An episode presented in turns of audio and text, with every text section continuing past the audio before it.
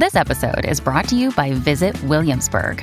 In Williamsburg, Virginia, there's never too much of a good thing. Whether you're a foodie, a golfer, a history buff, a shopaholic, an outdoor enthusiast, or a thrill seeker, you'll find what you came for here and more.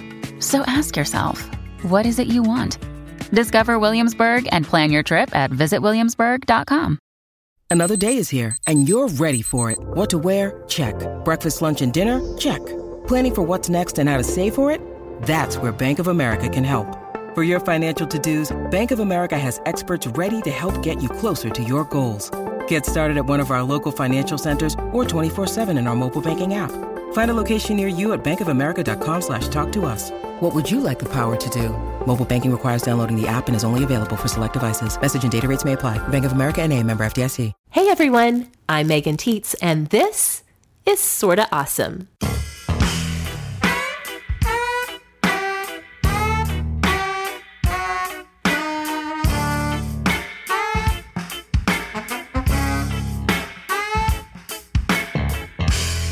Back to the show where every week we go exploring in the pursuit of awesome.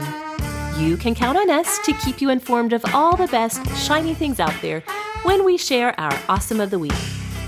In each episode, we also take your questions and bring you the answers you need to help you uncover all the awesome within your own life.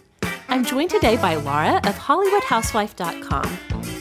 Laura is one of my nearest and dearest friends, and she's also a regular co host of the show. Today, we are teaming up to bring you a special episode all about anxiety. Now, I know that totally sounds like a bummer topic, but because both of us have experience in battling anxiety, we wanted to create a show that not only discusses this mental health issue, but also shares some of our own strategies and techniques that we have found to help us cope with it. Now, before we start the show with Awesome of the Week, I wanted to give you a little reminder that Laura and I are so looking forward to meeting some of you on September 20th here in Oklahoma City.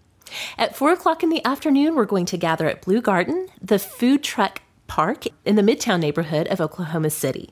It's going to be a very casual time of talking and just getting to hang out in real life.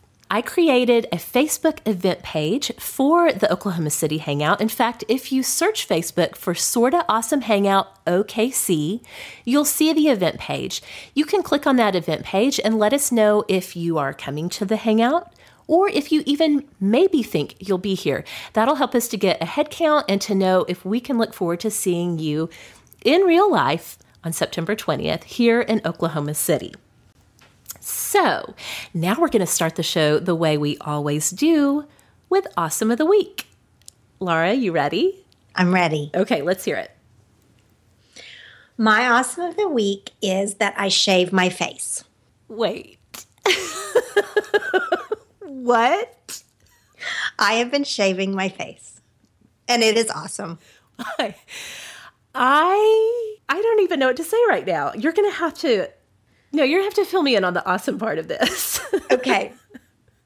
It, this is actually a follow up to something that I posted on my blog a couple of months ago and then wrote about in my secret posts, which are my newsletter that I do monthly mm-hmm. to blog readers. I read this thing and I linked out to it, and then it generated all this discussion. Apparently, a lot of people shave their face. A lot women. of people who are women shave their faces? Women, obviously, women.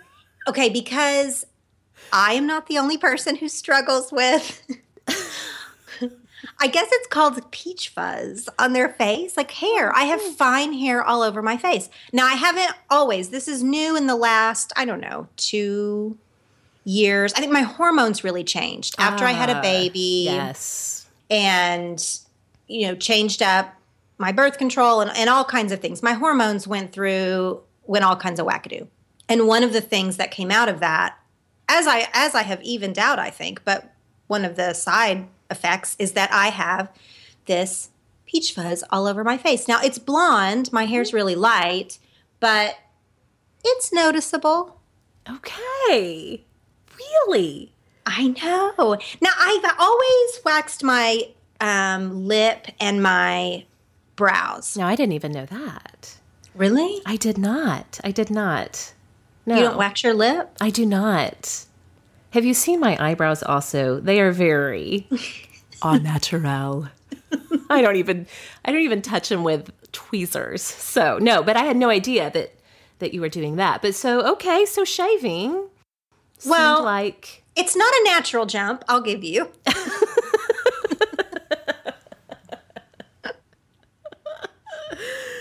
but I had noticed it. Like and I have been I've been waxing my lip, my upper lip for for years. Um just because when I had makeup on, you could sort of see those baby hairs, or when I put lipstick on, you could sort of see those baby hairs. And the woman who waxed my eyebrows and has for years offered it one time, you know, do you want me to wax your lip? And I was like, I guess I do. yes, because so, when someone asks you, the sort of implied answer is I need somebody to wax my upper lip for me. right. But now, when I started having sort of the hormone issues, or maybe it's an age thing, I'm not even sure. But when I started ha- noticing that that the baby hairs were not just above my lip, in fact, but were all over my face like a bear. so, so I didn't research it or Google it or anything. Although I had a friend who had told me that she'd waxed her whole face um, instead of just her lip, and I was like, oh, that just seems so abrasive to me to wax your whole face. Yeah. Yikes. So I came across this article um, on, they call it in the beauty industry, dermaplaning. Oh, wow. That is sounds a lot better than female shaving. Doesn't that sound more sophisticated? yes.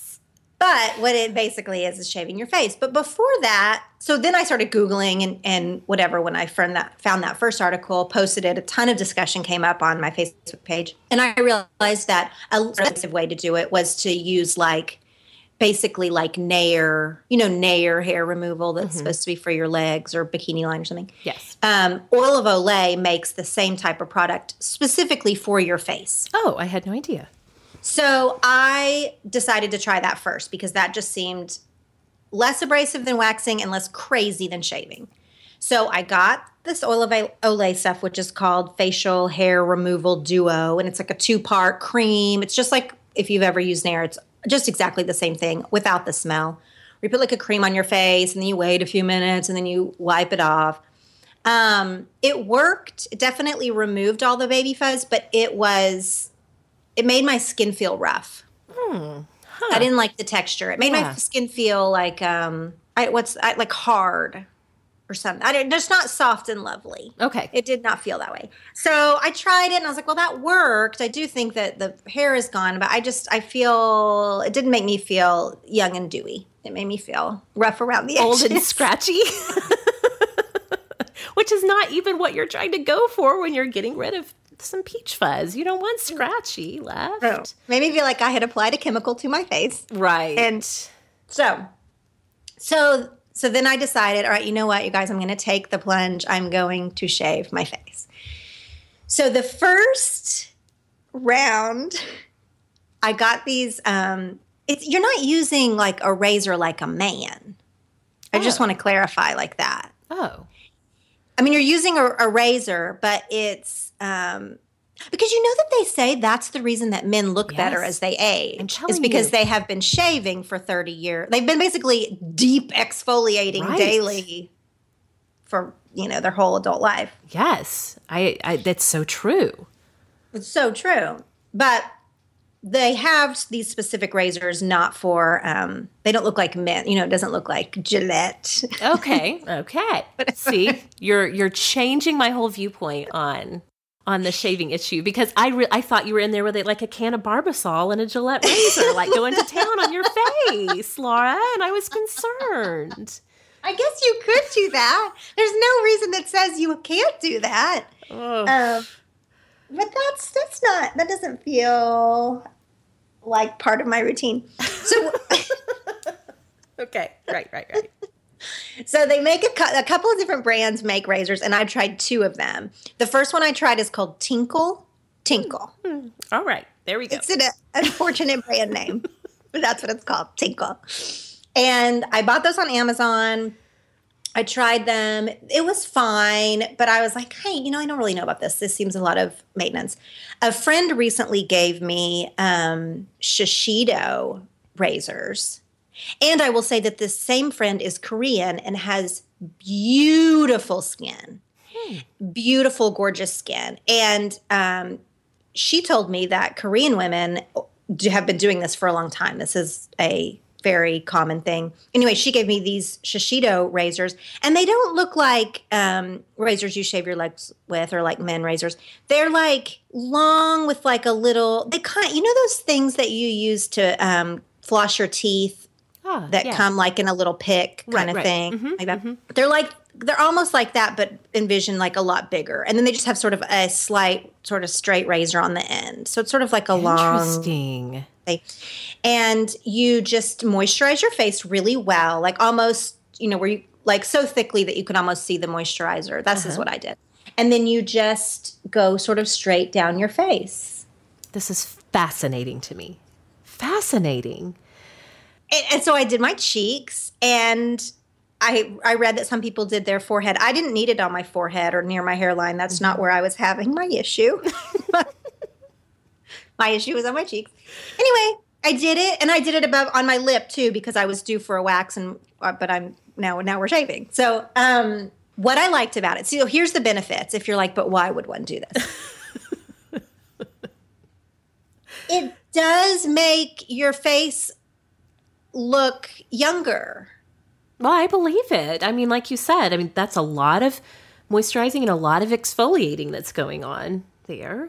But I mean, instantly, even not wow. like over a regimen, because and especially, and I don't wear makeup every day, like facial, like foundation makeup every day, but I but I do most days, several times a week. And when I put those on, it looks so much better, like noticeably. Notice it goes on smoother. It doesn't. The hairs don't glint in the light. when the sunlight catches them just so.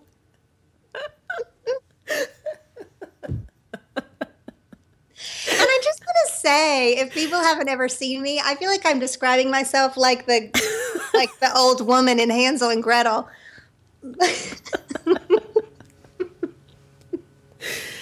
no, no. I don't look like a craggy old woman.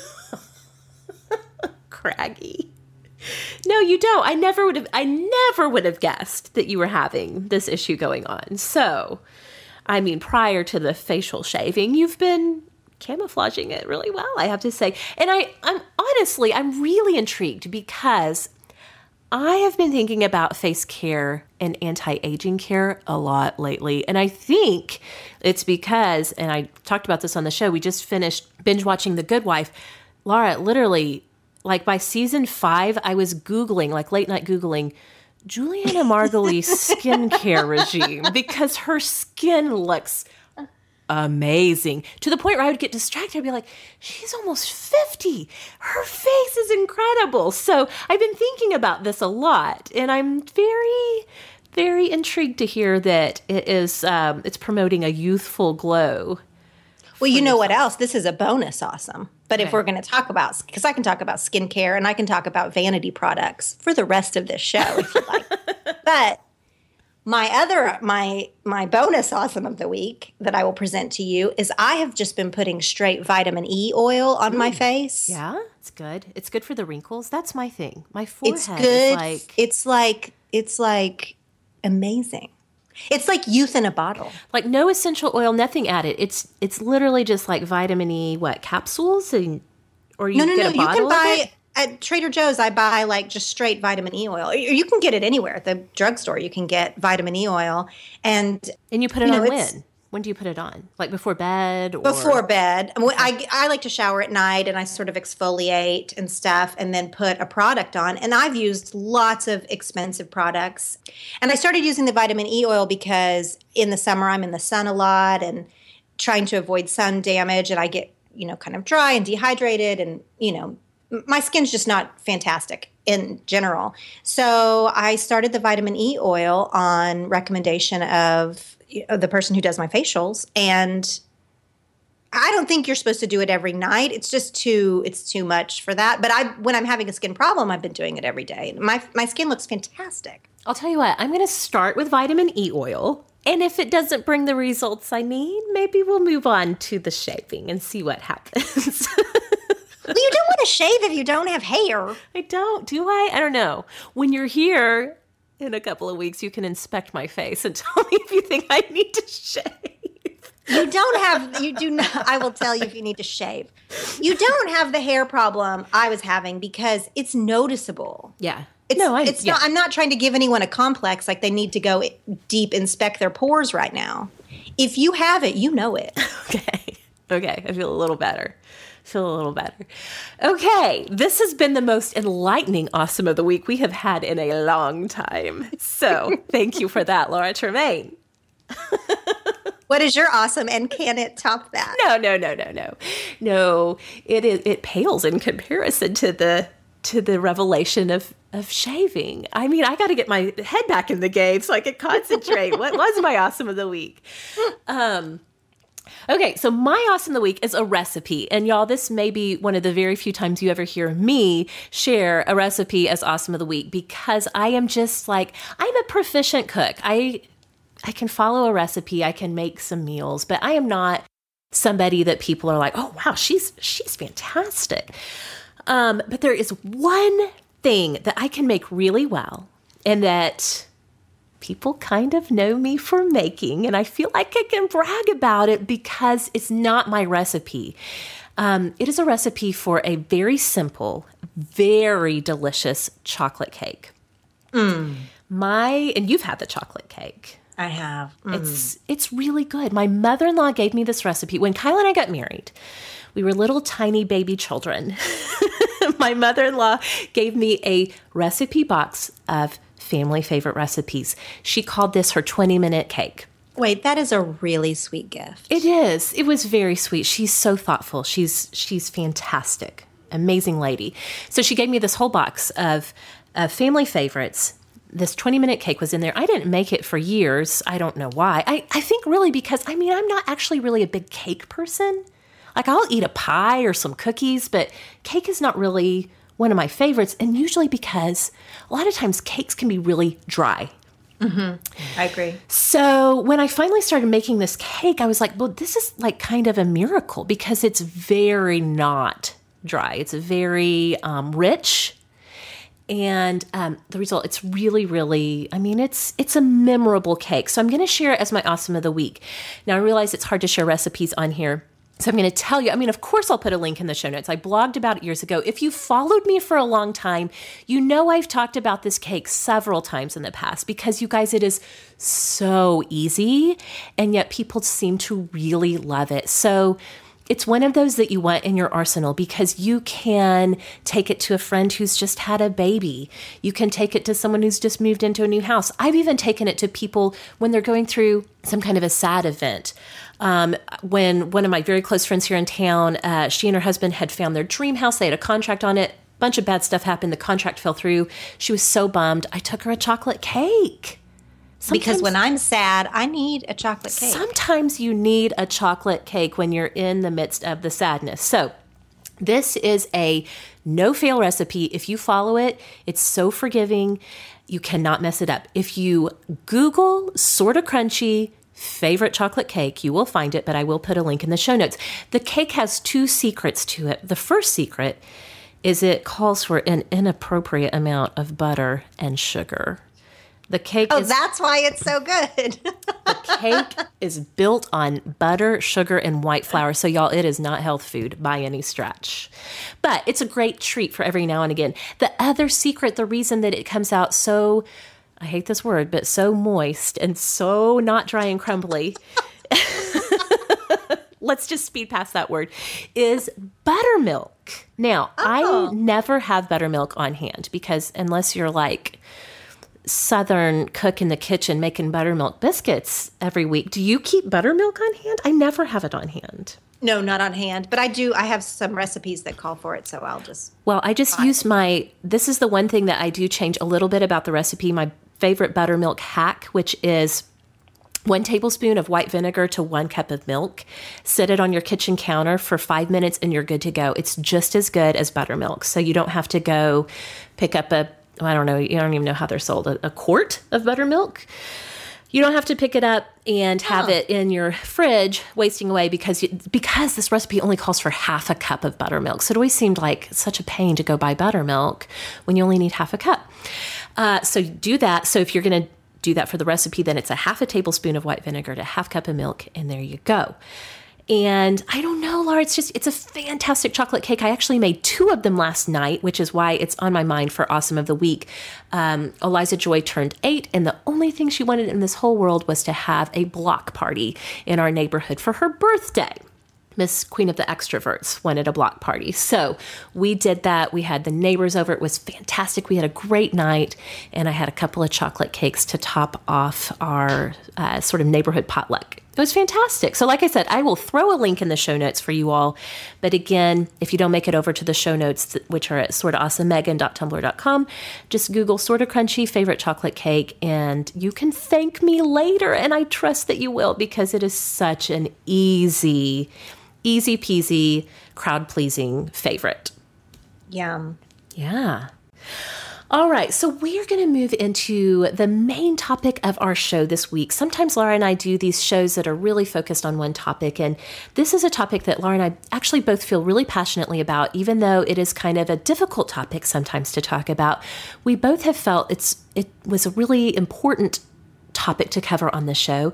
Laura has written very honestly about some of her struggles with anxiety in the past and has had readers ask her follow up questions. And so we thought, let's just tackle it on the show and see what happens. Now, before we start talking about it, I do have to give this disclaimer.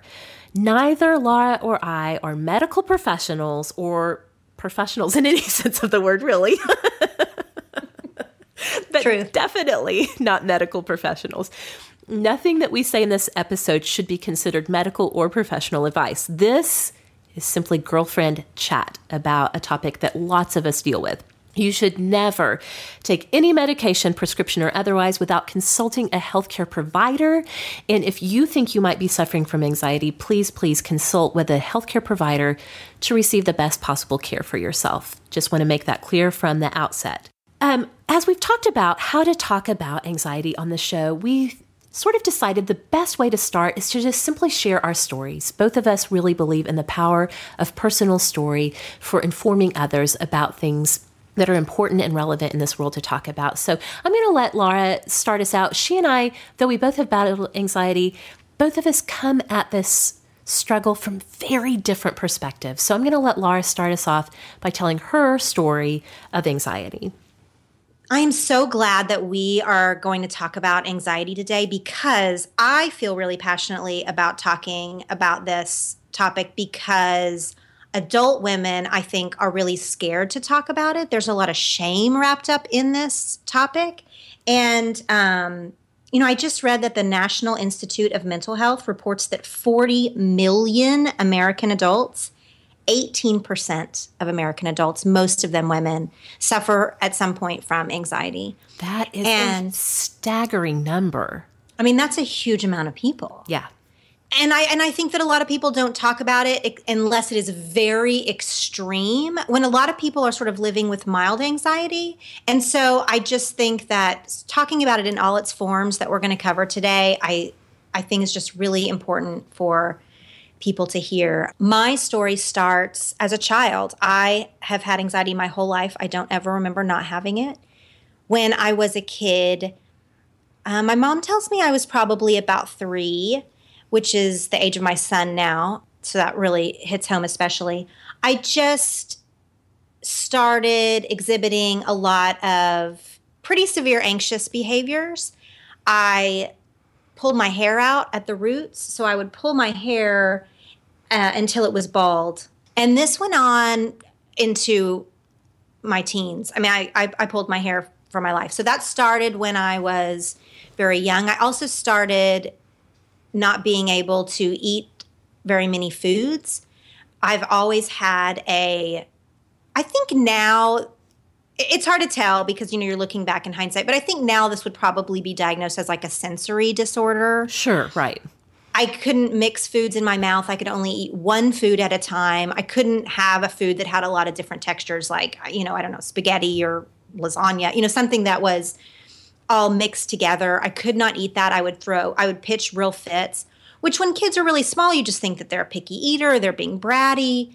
I will say that my mom recognized that I wasn't being bratty, that I was having like an emotional reaction to um, sensory, all, several different kinds of sensory things and that and I just lived that way. And she made ex- exceptions for me. She would, you know, cook me a different food on the side or whatever. Which I, you know, sometimes I think people think that you're coddling a child that is having an right. extreme emotional reaction to something. And um, in a lot of ways, my parents had no idea how to treat me in the 80s. Mental health, especially in children, was not something that was ever talked about. But I will say that my parents made personal exceptions for me. So my mom did not force me to eat foods that were clearly causing me to panic, mm-hmm. basically. Right. And when I would pull my hair out, she would try and you know help me put it in a ponytail. You know, she would try to help me not do that without without attaching any shame to it. She mm. wouldn't be mm. like, "What are you doing?" You know, it was clear I, I had some issues, but I was a good kid. I was a personable kid. I was good in school. As I got a little bit older, when I started grade school, like in second grade, I got such severe mouth sores that my whole bottom lip, like you know, underneath my gum, um, and my bottom row of teeth was just full of full full of mouth sores. Mm. I was so stressed going to school, mm-hmm.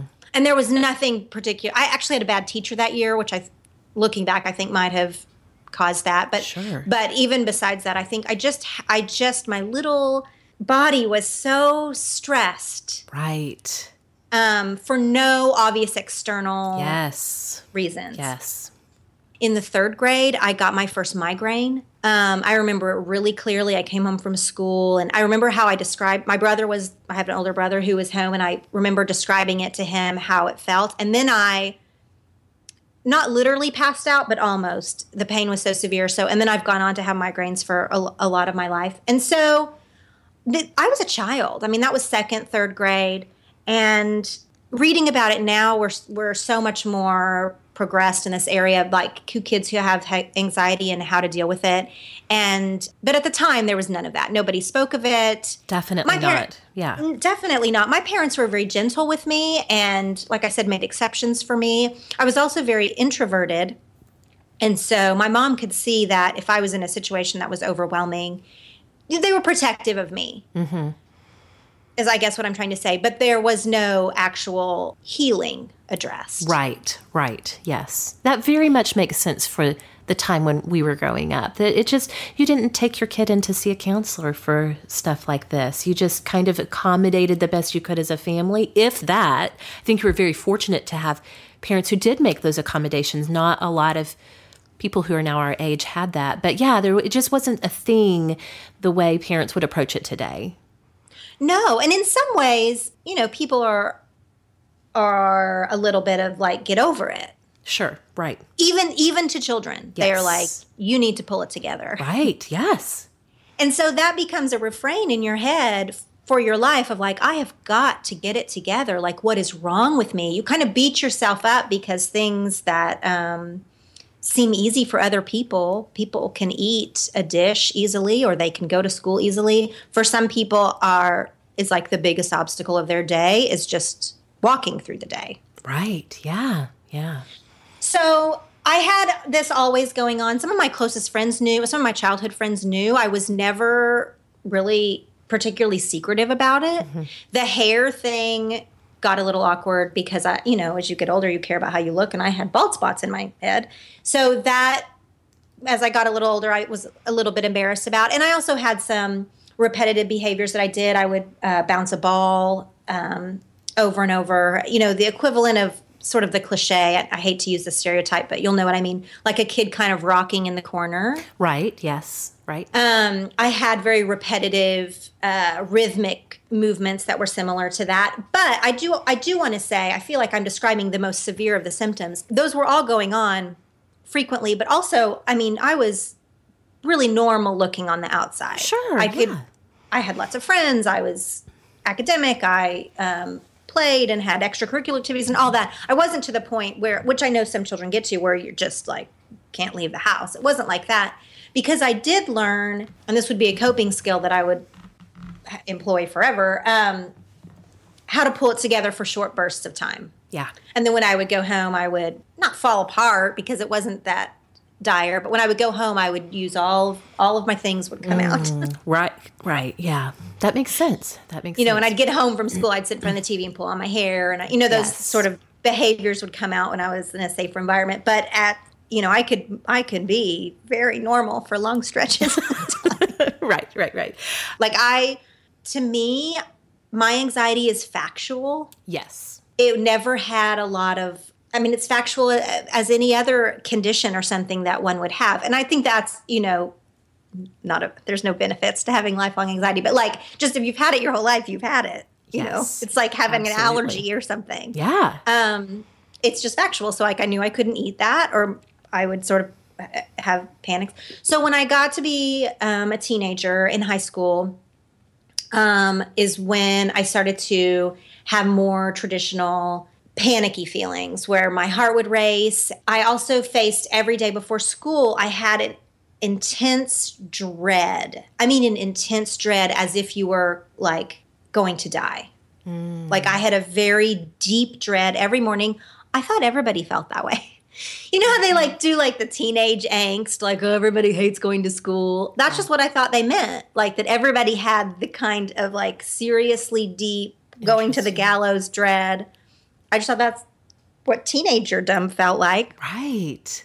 And I, that's also when, because you know, in a teenager, you're having sort of different pressures, school pressures and whatever. And that's when some of my OCD tendencies came out a little bit. Now, I do not have traditional OCD like the cliche type. I don't wash my hands or line, have to line up things in a row or do anything like that. But I do have almost the mental part of that. So I'm, I was superstitious. Is Yes. that's not that's not the right word, but like where I thought if I didn't do the one thing, then something terrible was going to happen. Right. Yes. Yes. So that's obsessive Mm-hmm. and, and compulsive.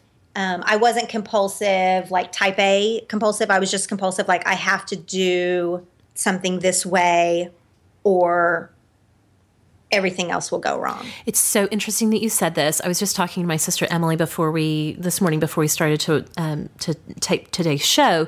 She has had lifelong anxiety. She also has OCD. My parents recognized the OCD part when she was a teenager and helped her and, and got her support and medication for the OCD part, but but didn't recognize the anxiety part. Again, it's not something that even when we were teenagers that that parents were really clued into.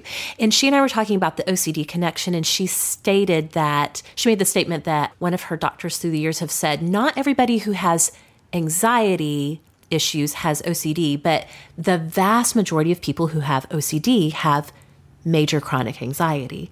There's a mm. big connection between those two. I never really knew about the connection for you with some of that, especially the obsessive thinking part of it. But mm-hmm. it's really interesting that you brought that part up.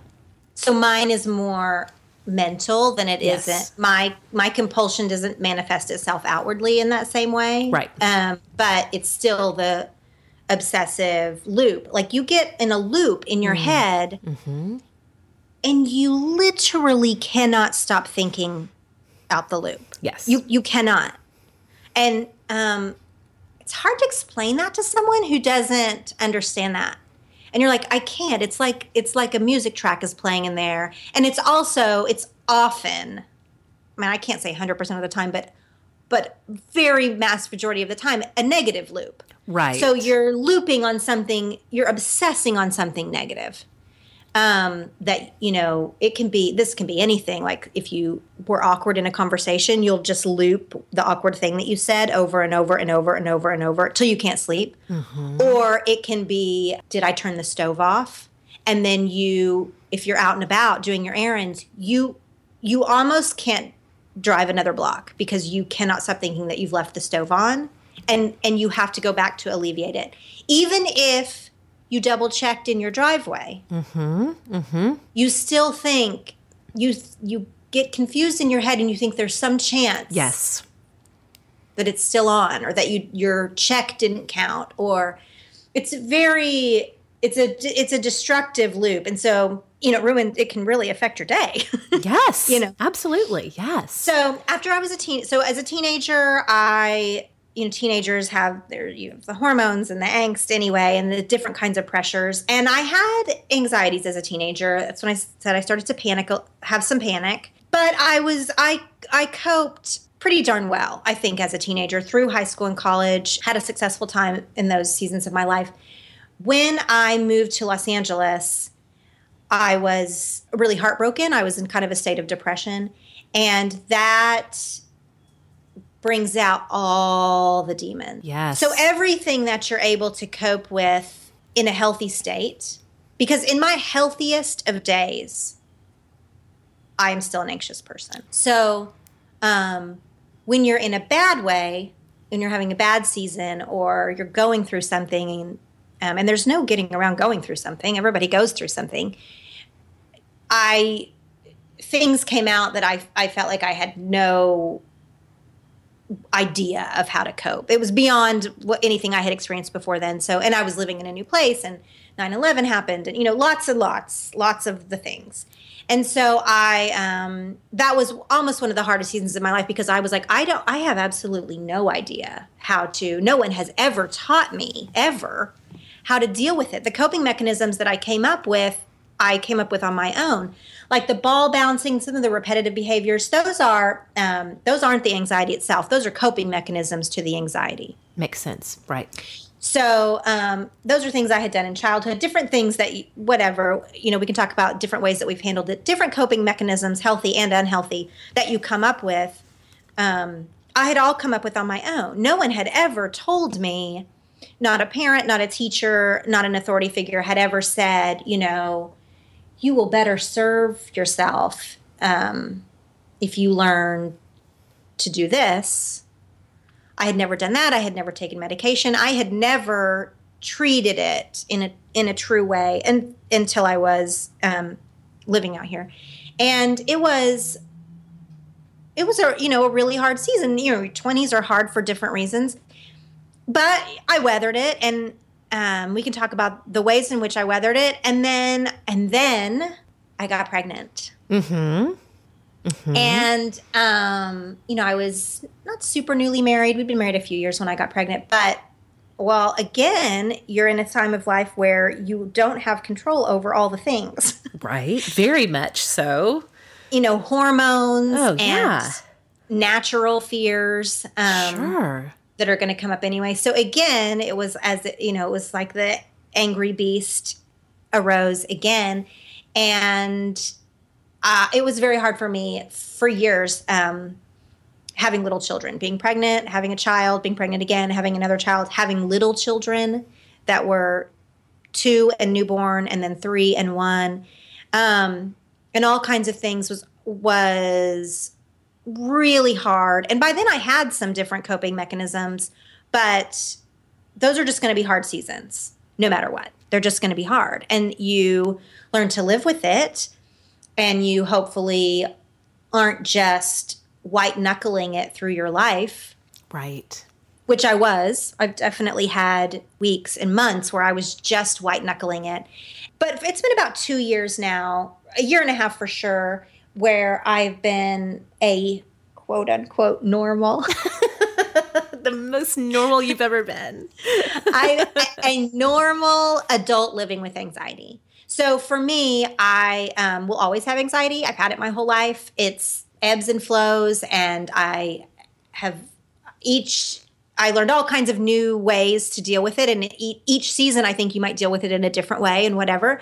But I um, I feel right now, especially wanting to talk about it because I feel like I'm in a a better place with my anxiety than I have been in a while. I know that won't always be true. So when you're in like a place of light, you just want to share all the messages. I'm, so that's yeah. that's where I am. I'm so thankful that you're so willing to talk about this because it's given me the courage to share my story and we're going to talk about in just a few minutes talk about some of those healthy coping mechanisms that you have been able to put together and what has worked in different seasons of your life.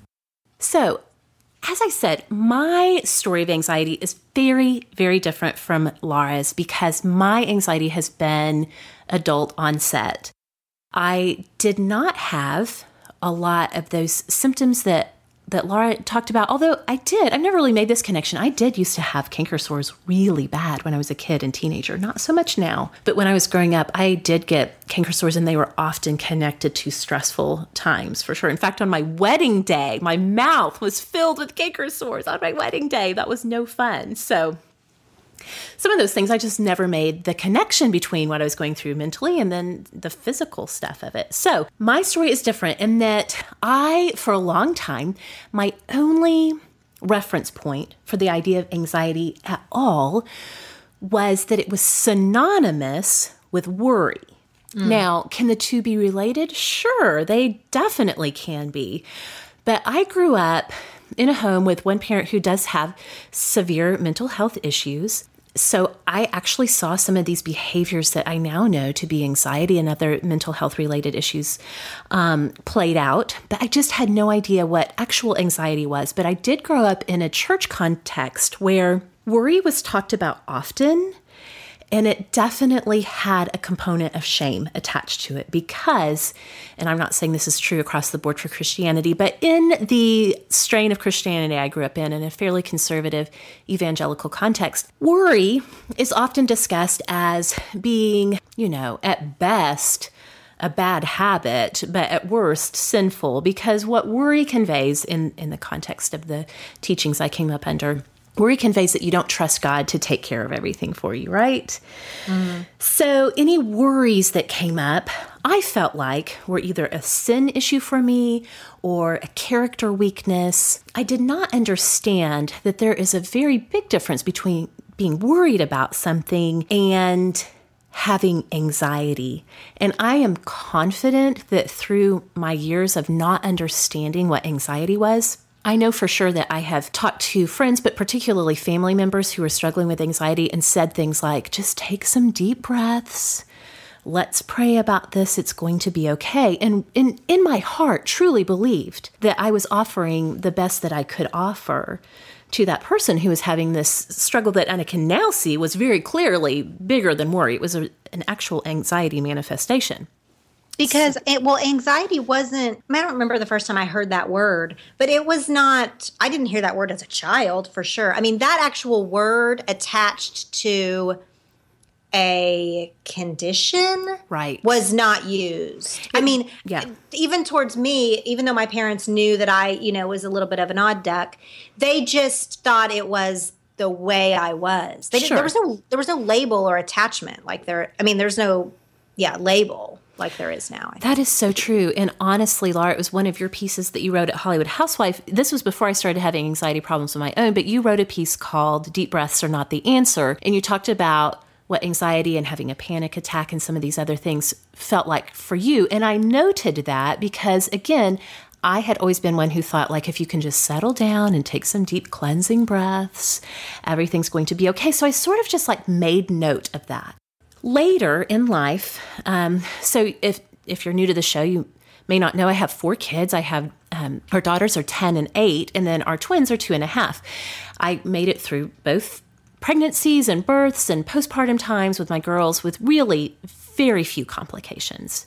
Very textbook for the most part, really um, was quite fortunate in that. Then the twins came along, and though their pregnancy was nothing on the scale of what some women go through to to go through a healthy twin pregnancy, it was stressful in the way that growing two humans inside of your body is stressful. two humans. Two humans. So after they were born, well, when when I was giving birth to them, and it was through cesarean section, I now know that I was real I was truly having a panic attack. I could not get it under control. I wasn't hysterical, but I thought I actually might have been having a heart attack and I was like this is it. I'm I'm going to actually die while I'm giving birth to the twins and Kyle's going to be left with four kids by himself. Um it was like during that moment, that sort of moment of mental trauma, again, I cannot my story com- does not even compare to what some women go through with with giving birth to twins but in that moment it was such a mental trauma for me that it was like it was like the anxiety switch for my brain got turned on. I didn't mm-hmm. know it at the time. And mm-hmm. so I went into a postpartum time with them, didn't know it, but I had pretty bad postpartum depression. I had never had it before, didn't know what it looked like. I won't go into that whole story because that's not actually really related to my anxiety struggles, but it took friends who I would describe like some of the things I was going through and struggling with. And it took friends saying to me, first of all, you have postpartum depression. And then secondly, some of the things that I was talking about, I had people point out, like, that sounds like anxiety. So I kind of started turning that over in my head. And the biggest way that anxiety manifests for me now in my life post twins and, and figuring out how to navigate anxiety is for me, I don't have a lot of those classic symptoms of anxiety, I guess. Mine is when I'm having a bad anxiety day, I feel like somebody's strangling me. I feel pressure right in my throat. And before I knew that was anxiety, Laura, I really I thought I had cancer.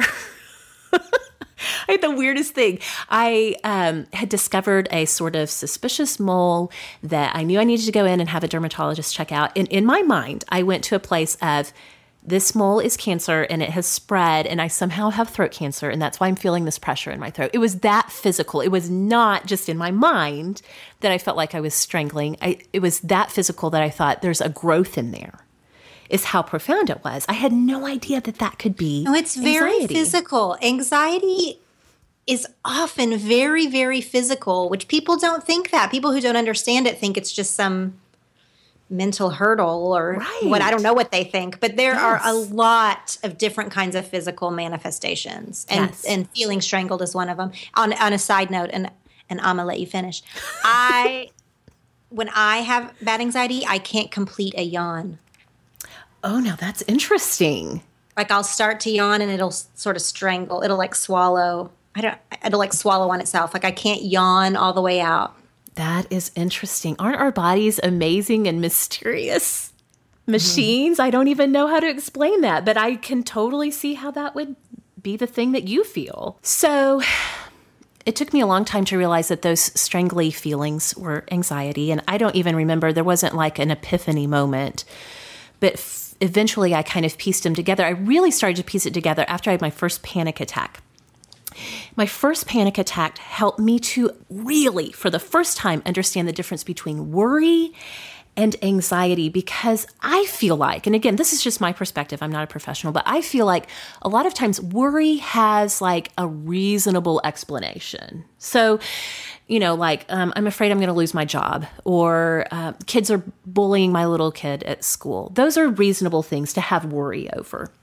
You can kind of talk about it. And again, a lot of people find it helpful to pray or meditate to deal with those worried feelings. There's something that you can pinpoint. For me, a lot of times anxiety sometimes it might have a pinpointable origin but sometimes it doesn't it, my brain will just like start to to like go into this panicky place for reasons that are not really that unsafe or weird um, or out of the ordinary for life. So, my first panic attack, I was I can remember it very clearly. I was in our dining room. I was packing a big box of baby clothes that the twins had outgrown. I was sending them to a friend of a friend who had twin boys about six months after ours were born. And so the twins had outgrown all of these clothes. I was packing this big box. I was going to take it to the post office by myself. And I had, I started to feel like I was gasping for air. My heart was pounding. I felt like I was just gulping for air and I couldn't catch my breath. And there was this one part of my mind, one part of my brain that was like, why are we freaking out about packing a box of clothes to ship to somebody? But there's this other part of my brain, I don't know what triggered it, but there was some part of my brain that was completely panicked about this situation. And that was when I started to really realize. Wait, were you emotionally panicked or were you mm-hmm. like panicked about, and I'm asking because I've experienced this, where you're like, I, I cannot get in the car and drive to the post. I cannot do this task. Right. Like I'm so panicked about the task, or were you panicked? It was about the emotion of saying goodbye to the baby clothes. So I think in retrospect, I think there must have been some kind of way down underneath emotional thing of the twins and outgrowing baby clothes. Uh, again, a lot of my anxiety started with their birth, so w- I wouldn't be surprised if we untangled the whole thing, if it like tweaked a certain emotion about that. But I wasn't have I wasn't crying.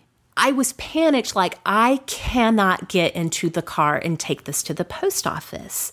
Mm-hmm. And I, it makes no reasonable sense to try to explain it, but that was what happened. It helped me to understand that that worry is somewhat reasonable, but anxiety can you there's no reasoning with anxiety. It's like worry can be talked back from the edge of the cliff a lot of times Anxiety, on the other hand, it's like anxiety is convinced that you are like hurtling towards the cliff full speed and the brakes just went out. I mean, it's just such a panic for me. Again, this is how it manifests for me. Mm-hmm. Um, so, kind of got through that postpartum time, but I did still, I would find that mine does seem to be triggered by hormonal changes. So, every cycle, I go through some mild anxiety. Now, I have found some ways, we'll talk about that in a minute, found some ways to cope with that. But every now and again, though, I will still get triggered by something that really happens and it'll uh, and I'll go to a really bad place in my brain. For example, last fall, a little girl in our hometown, yours and my our hometown, was kidnapped playing in. She was playing in uh, her neighborhood. Was kidnapped. I read the news reports about it, and I got obsessed with the story about it, obsessed with her and what had happened to her. And I started to transfer a lot of my, um, you know, just heartbreak and angst over that situation onto my own kids to where we've lived in this neighborhood for years and I know it's totally safe, but um, the girls would walk out and walk across the street to go to a friend's house. And I would start to, I felt like I had to watch them all the way there. And I needed to know exactly when they were coming back. And I'm talking about across the street, not around the block. I had to watch them the whole time. And I, I just had this panicky feeling. I was just so sure that something terrible was going to happen to one of my kids if I wasn't watching them all the time. And I don't know, that seemed to trigger it. And then all of a sudden, one day, I wasn't, it didn't bother me anymore. And I don't really have a specific ex- explanation for why. But that was another, that was one of my probably biggest anxiety events that I've had after the postpartum period. So mine has been a long journey in figuring out what anxiety looks like for myself and how to stay on top of it, to not just let it spiral, to intervene for myself, to intervene and get on top of things as much as I can to kind of uh, help my body and my brain to regulate a little bit better. So, we've talked about, we've alluded to the fact that we both have come up with some coping strategies, some ways to navigate this anxiety stuff. I would love to hear what worked for you in the past and kind of what's working for you now. Okay. Um, and I've tried lots of different things. I will say, when I moved to Los Angeles, that was the first time that I sought medical help with it. It was so bad. And because it was coupled with this this heartbreak I was going through, I recognized I was in a bad way. I mean, there was no, I mean, there was no denying it. I was in a bad way, and that was the first time. And I called a family doctor um, that I'd had my whole life, and he prescribed for me um, an anti-anxiety medication called Paxil. I have actually no idea if that's still on the market, and if it's and it was something that you take every day, which I you know, I had some hesitations on. I didn't want to be on something long term, or because since I did know that this was anxiety is something that I had always had. This wasn't new, so I had some hesitations getting at that time getting on a medication that I thought might be indefinite or something. But uh, I also knew I, I needed something. I did not care for that particular medication. Mm-hmm. I didn't like the way it made me feel. It made me feel jittery and, you know, it did not work for me. But I've had friends who have been on things daily for you know stretches of time that have miraculously changed their life.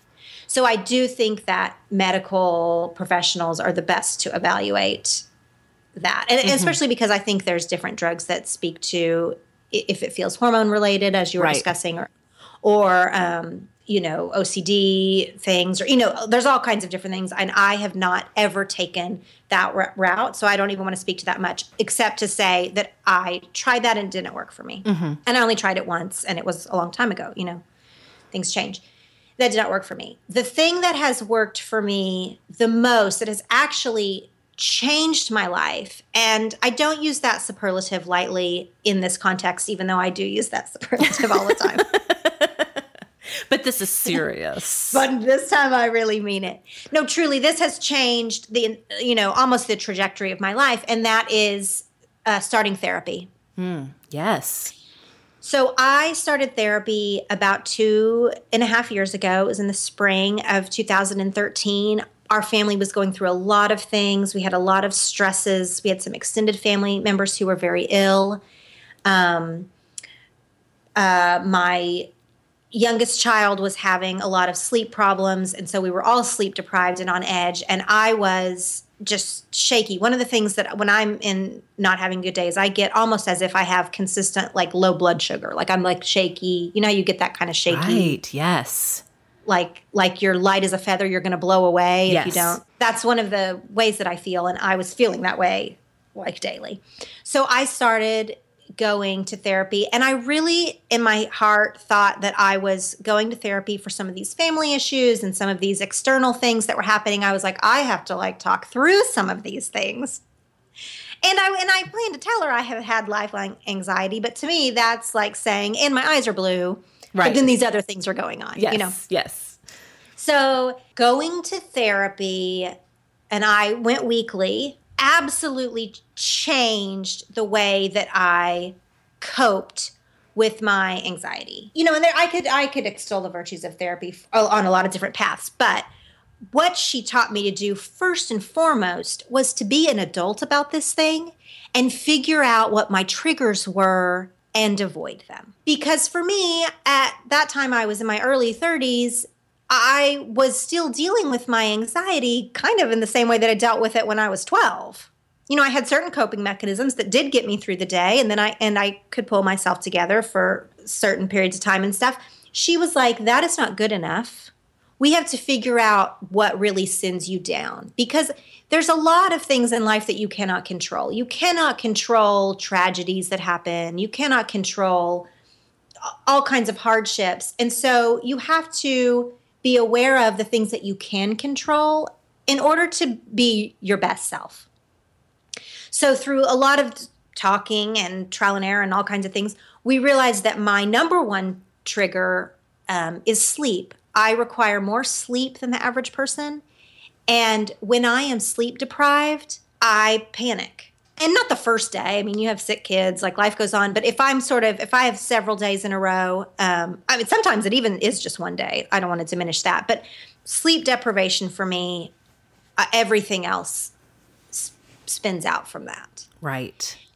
So she helped me notice that. She helped me notice some other things. So just sort of taking an adult stand on it as opposed to my cobbled together, right? Yes. Whatever I'd figured out ways. Yes. Um, really forced me to be aware of the patterns in my life. And, you know, too much caffeine will also do it for me. That one was really hard because I enjoy caffeine and it's helpful. so one of the things that is helpful can also be detrimental. Mm-hmm. And that is you know, a, a pretty hard pill to swallow. But so her forcing me to recognize and acknowledge and then change the patterns that were doing me no favors mm-hmm. have been have just changed how I think about and live with my anxiety. Totally. So therapy is the number one thing, I would say. That's so great. That's so great. Sometimes you do just need not only a, an outside perspective. I mean, all of us can sit down with our girlfriends or spouses or whatever and say, These are my things that are going on. And that can be helpful to a point, but sometimes you do need that person who is a professional, who is trained to recognize the patterns that you yourself cannot see because you're so mm-hmm. close to it and say, Okay, what I'm hearing from you is this, this, and this. Let's see how we can work to eliminate the impact these things have. So, so great. And- and she's not my friend and she's not my spouse right. and she's not you know she doesn't have all she's not bringing all these other things to the table sure you know if it was if it was a family member who might say and and my husband jeff would never say this because he actually is really wonderful about all the accommodations i need in my life but he would never but someone might say you know like i see that you need extra sleep but that's you can't have it because that's not where we are right now. Right. You know? So talking to someone who doesn't have any other Mm-hmm. vested interest in my behaviors other than making me better Right. was huge. Yes. The other thing is, and I've had this off and on for, you know, since I was like probably 20, is I do have a prescription for Xanax, which is a medication.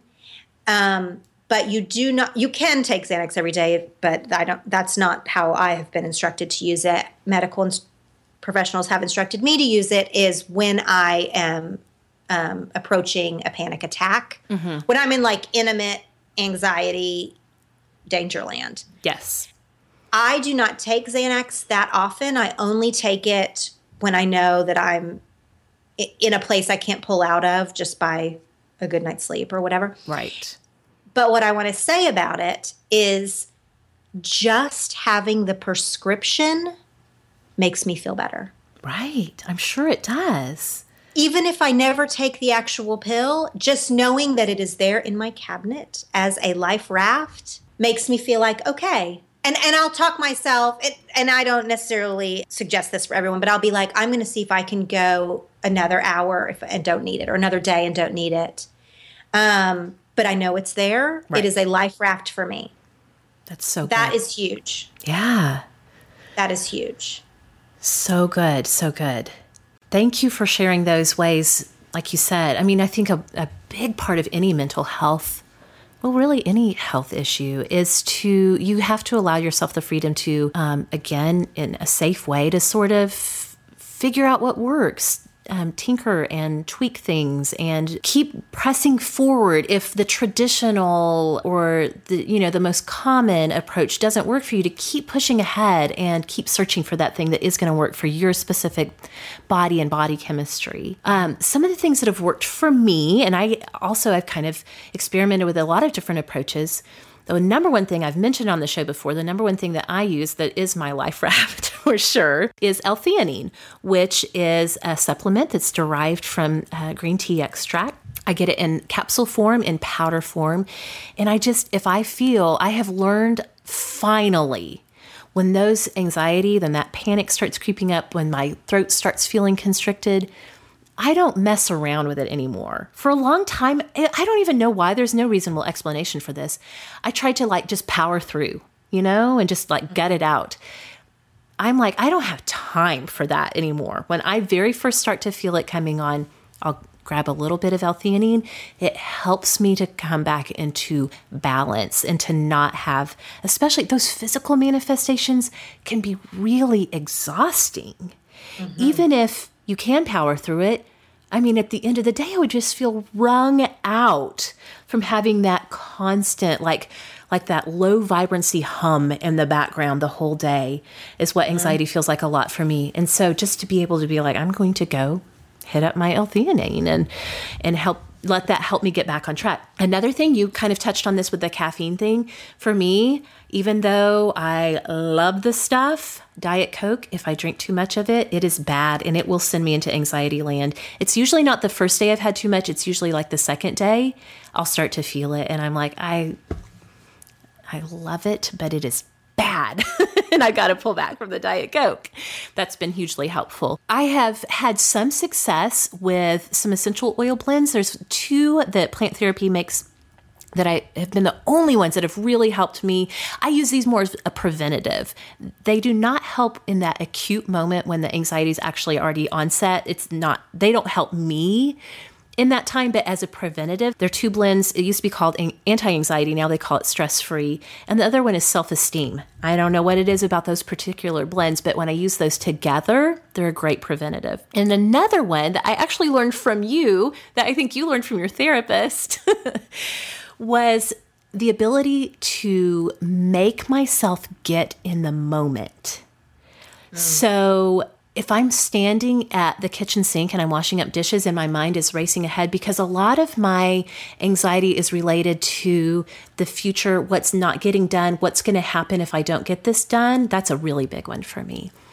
The ability to pull all of that back and get in the moment and like literally if I'm washing dishes, focus on what do my hands feel like in this warm soapy water? What does the dish feel like in my hand?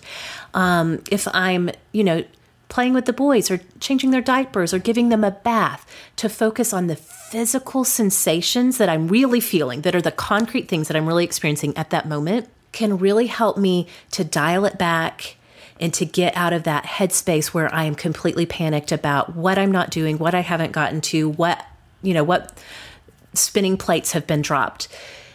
That one has been really profoundly helpful for me. And I use it a lot, actually. A variation on that is because I am a over functioner. So, you know, some people, when they're experiencing a lot of emotion or anxiety or whatever it is with them, will either become an under functioner, like they can do nothing, they're like paralyzed and mm-hmm. can't get out of bed or mm-hmm. something. And then there's people who are over functioners. Um, I'm a chronic and consistent over functioner where when I am feeling crazy, I say yes to everything that's ever been asked of me, right. ever of all time. Yes.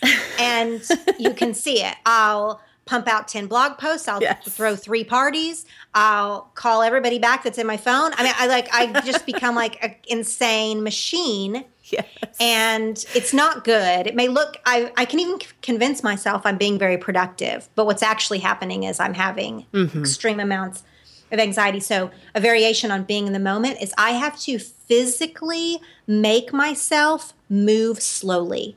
So I'm oh, saying I walk down the stairs like one at a time, like mm-hmm. step, step, step, step. It feels ridiculous in the moment. Like you're like, I'm, I mean, I look like, what do I look like? but I have to physically, I cannot be rushing around. I, I will brush my hair slowly. Mm-hmm, mm-hmm. I will like, I, you, I have to make my body for you know 30 minutes or not in you don't do that all day but like you know i can't be like rushing and rushing and hurrying and blah blah blah that makes everything so much worse that i have to be like i'm now going to move slowly. Yeah. Yeah. And and then you can't do things that are moving fast. So like i can't turn on twitter that moves fast. You know right. it's almost like a it's like a all this stimulant mm. um, for a lot of people is a terrible trigger for anxiety. That is um, so good. I'm so glad you mentioned that because that, so much yeah. stimulation, all the voices coming at them from social media, from their phone, from a reality show that has that is very fast moving and crazy. You know, like a lot of that stuff makes everything worse. And when I'm in my bad way, I'm doing all the things. Mm-hmm. I have Twitter on and I'm watching Real Housewives and I'm massively cleaning the kitchen all at the same time right, right. Yes. And yes. I'm like, I am a speed demon. and really, I'm like, you're a crazy person. yes, but now you have grown to the point where you're self aware enough to be like, hmm, I'm going to stop and step back and think about what I'm doing right now. a lot of the time, but I'm be, but they're so bad. I'll be like, I'm just going to finish the cleaning and then I'll step back. right. Yes. Yes. You know, which is, you know, I half adult and half not. Another thing that has really helped me is, and this is new to me, so I can't speak of this with utmost authority, but in this summer, basically, I've started meditating. And I know that meditation is very popular right now, and I'm all for it. I think that's great. There's a there's apps out there for it. There's uh, books that guide you. There's classes. There's all kinds of things. But for me just getting centered focusing on breath it's the it's almost the same thing as moving slow. In fact the moving slow that i was describing is is almost meditation itself. It really is. It really is. It's like meditating with your whole body when you are yes. slowing down and experiencing each of your movements Mm-hmm. And then, and then when you do that, because you know a lot of people can't in their day um, rearrange all all the time. But for me, a way to get out of my head, I'm not just going to sit and meditate for for three hours. Is I need to do something that takes me out of the acuteness, if if I'm if I can, which is reading a book. Mm, yeah and all of that is is all of that we're talking about right now is just being very self-aware because I know you like to talk about Myers-Briggs stuff all the time and you know personality stuff isn't my thing but the introverted part of that is my thing. So I know just like the sweet the sleep issue if I have not had time to myself to recharge that's another trigger for me. So yeah. you have to kind of just be aware of what your own things are. Now, my introversion issues are not you can be very introverted and not have anxiety. Oh, sure, sure, right. You know, they're not necessarily things that are tied together, but for me, because that's a thing for me that that centers me, being by myself is what brings me great joy. Yeah, no. That then. I I have to be you have to just be self-aware of like what is making me so crazy? Is it that I have not had Sometimes you don't know. Sometimes you don't know and you just don't know and it just is what it is.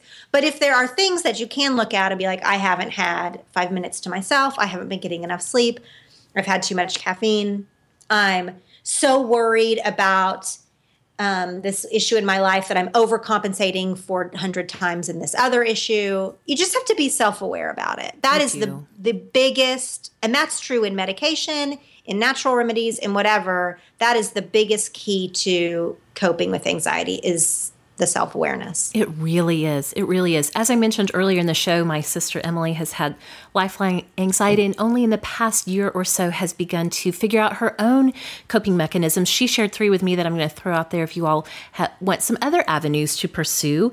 Uh, one of them is a practice called tapping, which is emotional freedom technique. And it's basically the idea that you combine tapping your fingertips on emotional acupuncture points on your body and you repeat a script. And it sounds a little, it sounds like it's not very approachable when you first like hear what it's about, but you can find tons of YouTube videos that will demonstrate for you what it looks like what the tapping motion actually looks like and it will give you you can find tons of scripts either by googling or on youtube uh, for uh, different scripts to tackle almost any problem. If you're battling some anxiety, if you um, are, I mean, really, people use tapping for all kinds of things weight loss, to quit smoking, all kinds of stuff. But it really seems to have helped my sister with her anxiety issues. Another practice that she picked up from her counselor is called autogenics, which is a fancy word that for something that you may already be familiar with. It's the idea of teaching your brain to relax like muscle by muscle and it helps you to self produce that feeling of just kind of warmth and heaviness that helps to for a lot of people helps them to reel in that acute anxiety it's called autogenics and i'll leave a, a link or two in the show notes if you want to explore that more and then thirdly for her this is an example laura of what you were just talking about figuring out your own triggers her biggest thing, she's a teacher. She has started this year, she doesn't have to be on campus until eight o'clock, but she started getting there at seven in the morning because she has figured out that a really big cushion of time really helps her to not have those anxious feelings to start out the day. She doesn't have to battle traffic as much. She has time to get everything organized and the way she wants it in her room before the kids get there. And so, way more than she ever has in the past, she has figured out I have to have a big cushion of time, not just for school, for anything, but school is something she has to show up for on a daily basis. And so, I hope what you, if you're listening and I and, and, you maybe struggle with anxiety or you have loved ones or friends who are struggling with anxiety, I hope what you're hearing from Laura and I is anxiety is can be a really big monster that looks different for a lot of people. But the great thing is in this world of information and resources, there are so many different approaches that you can pursue for taming that monster. And like Laura said, it may be something that that you do have to deal with always, but you can sharpen your skills for coping to where you are self aware and you are able to stay on top of it. The other thing, too, and I'm so glad that Laura shared her story of childhood onset anxiety, is I have started to see some of these manifestations of anxiety in one of my children.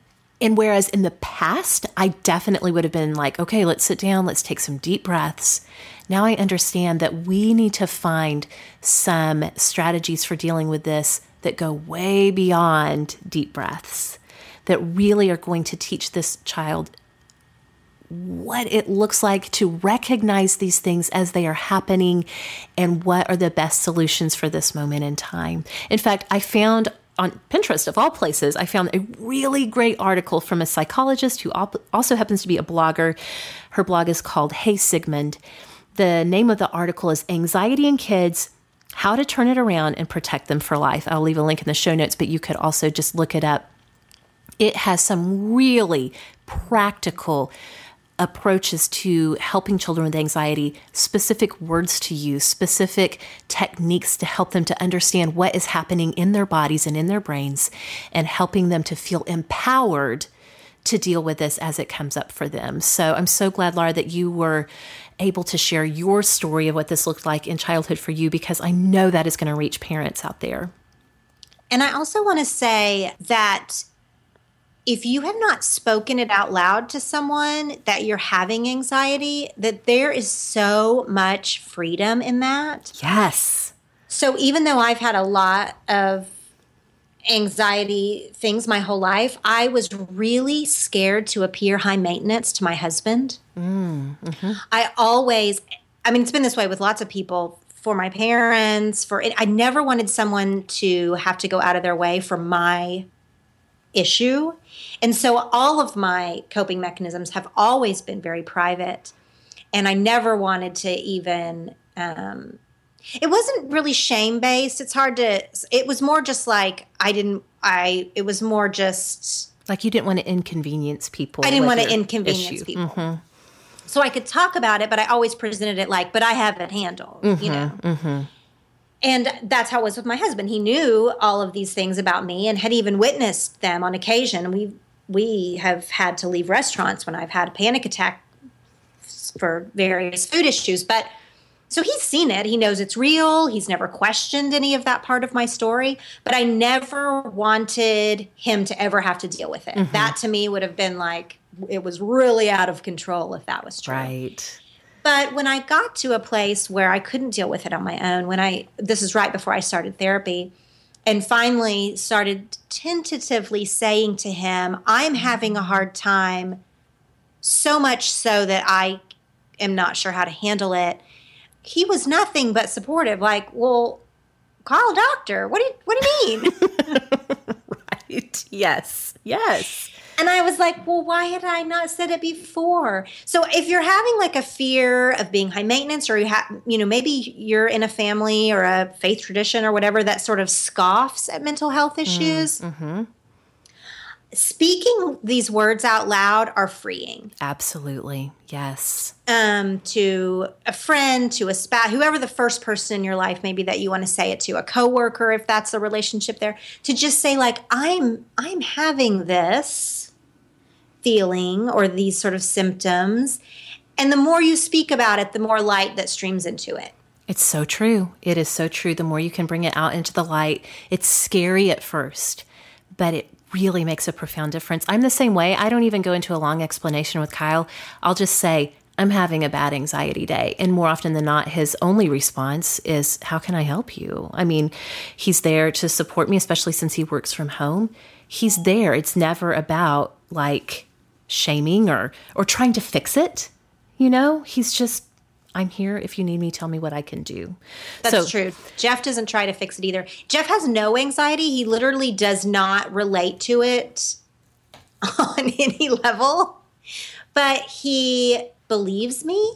Right. And a thing that I've learned in my life, there's so much value. I've been thinking about this a lot with my kids there's so much value to someone looking at you and just saying, I believe you. Right. That's huge. It's huge.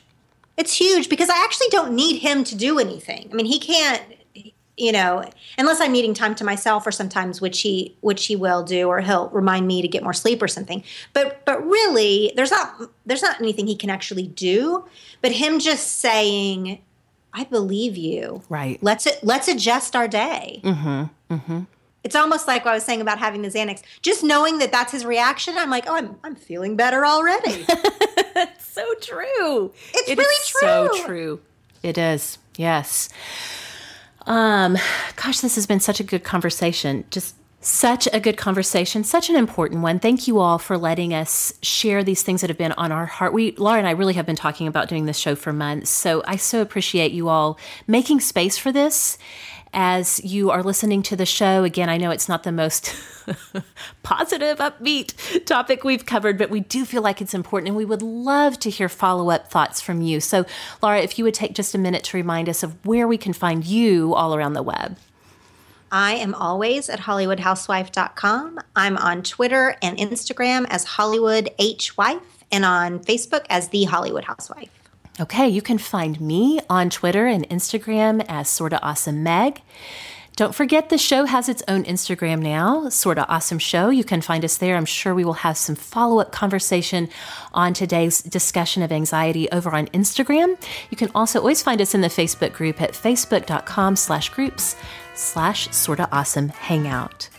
Thanks so much for joining us today at Sorta Awesome. Show notes for this and every episode are available at sortaawesomemegan.tumblr.com. While you're there, you can click on the Ask Us link to submit your questions for an upcoming episode. You can also sign up for the show's newsletter, which includes extra tidbits of awesome by going to tinyletter.com slash sortaawesome. If you are enjoying the show, it would be incredibly awesome if you would subscribe, rate, and review the show in iTunes or wherever you listen to podcasts. I have to give a shout out to the band Progger for allowing us to use the song Strut for our in and out music. To find out more about Progger's nasty beats and pretty chords, go to proggermusic.com. And I'll meet you back here next time as we discover, explore, and discuss all the things that make life sorta amazingly awesome.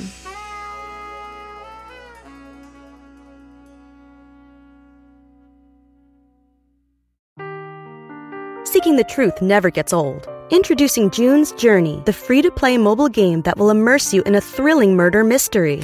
Join June Parker as she uncovers hidden objects and clues to solve her sister's death in a beautifully illustrated world set in the roaring 20s.